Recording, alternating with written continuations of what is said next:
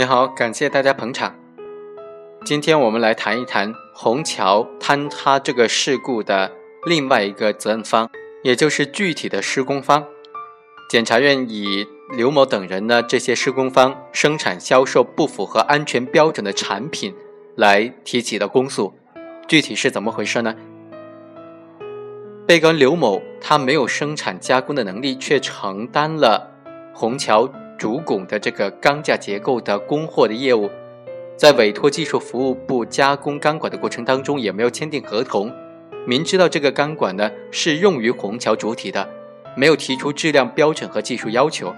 明知道钢管没有出厂的合格证和质量保证书，却直接销给了这个需求方，在得知质量不合格的时候。竟然还串通作假，导致了不符合安全标准的产品。用于这个虹桥的主体，给这个桥的工程留下了严重的安全隐患。另外还有一个被告是被告的技术服务部单位，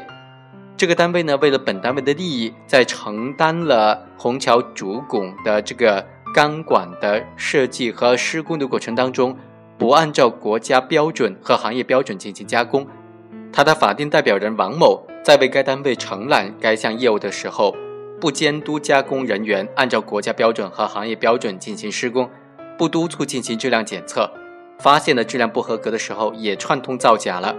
以该部的名义出具了空白的试验报告，导致不符合安全标准的产品用于该工程。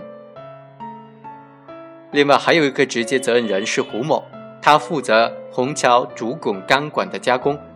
他在负责的时候没有认真的履行车间主任的职责，不督促工人严格的执行国家标准和行业标准，导致了这个钢管是质量低劣的。发现质量低劣之后，仍然串通作假，导致了不符合安全标准的产品用于了虹桥的主体。检察院就以他们生产销售不符合安全标准的产品罪提起的公诉。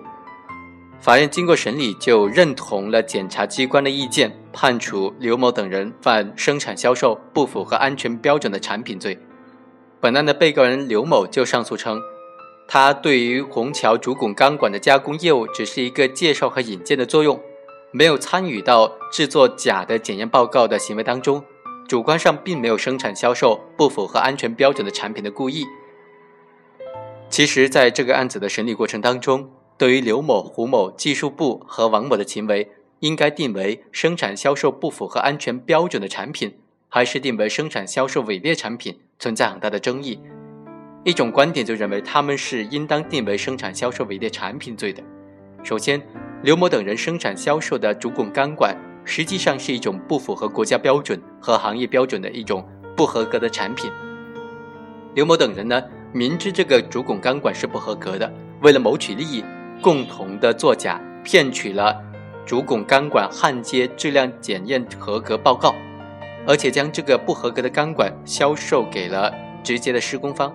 这种以不合格产品冒充合格产品进行生产销售的行为，完全符合生产销售伪劣产品罪的构成要件。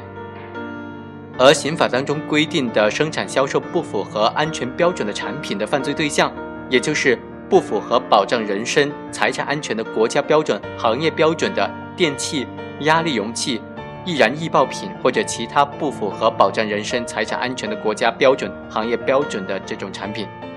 而本案当中的钢管很显然不属于上述的产品，因此呢，不应当将刘某等人的行为定为生产销售不符合安全标准的产品罪。在我们看来呢，其实对刘某等人定为生产销售不符合安全标准的产品罪是比较符合法律规定的。从犯罪的构成来看，刑法当中规定的生产销售不符合安全标准的产品罪，是指生产不符合保障人身财产安全的国家标准、行业标准的电器、压力容器、易燃易爆产品或者其他不符合保障人身财产安全的国家标准、行业标准的产品。也或者是销售明知是以上不符合保障人身财产安全的国家标准、行业标准的产品，造成了严重后果的行为。而刑法当中规定的生产销售伪劣产品罪，是指生产者、销售者在产品当中掺杂掺假、以假充真、以次充好或者以不合格产品冒充合格产品，销售金额在五万元以上的行为。这两种犯罪在犯罪构成之上既相同又不同。怎么说呢？首先是这个主观方面呢，都是故意，但故意的内容是不同的。生产销售不符合安全标准的产品罪当中，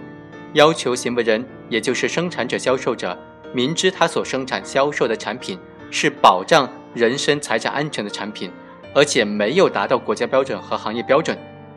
在生产销售伪劣产品罪当中，它的主观上是要求行为人明知生产销售的产品是不符合产品质量标准的产品就可以了。而在本案当中呢？刘某等人在承揽这个虹桥主拱钢管的加工和供货业务当中，明明知道钢管是用于虹桥主体部分的，涉及到人的生命和财产安全，却不按照国家的标准和行业的标准进行加工生产。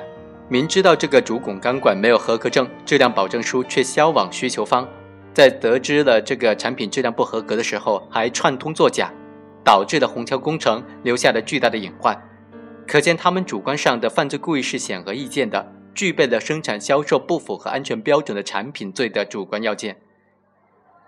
在犯罪对象方面，两者都是伪劣产品为对象，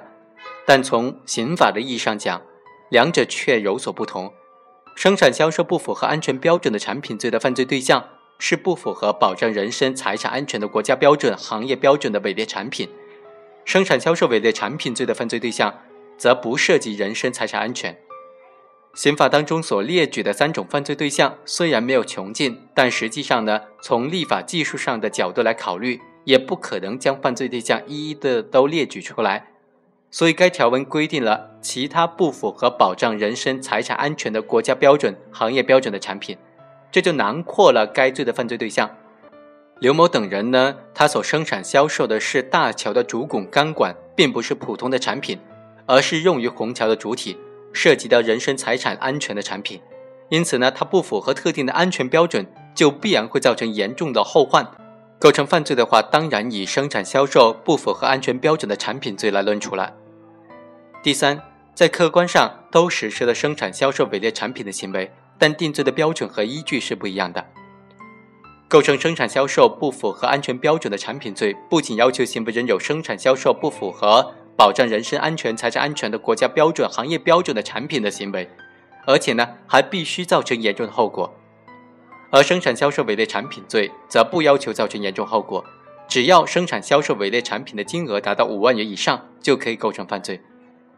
如果生产销售不符合安全标准的产品没有造成严重的后果，但是销售金额在五万元以上的，则应当按照生产销售伪劣产品罪来定罪处罚了。具体的本案。虹桥坍塌事故造成了四十多人死亡的这种严重的后果，直接损失是六百多万元人民币。这种严重的后果，无疑已经构成了刑法当中规定的这个后果的必要要件了。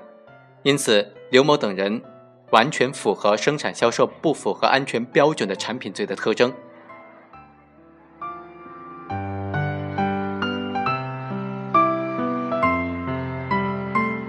以上就是本期的全部内容，下期再会。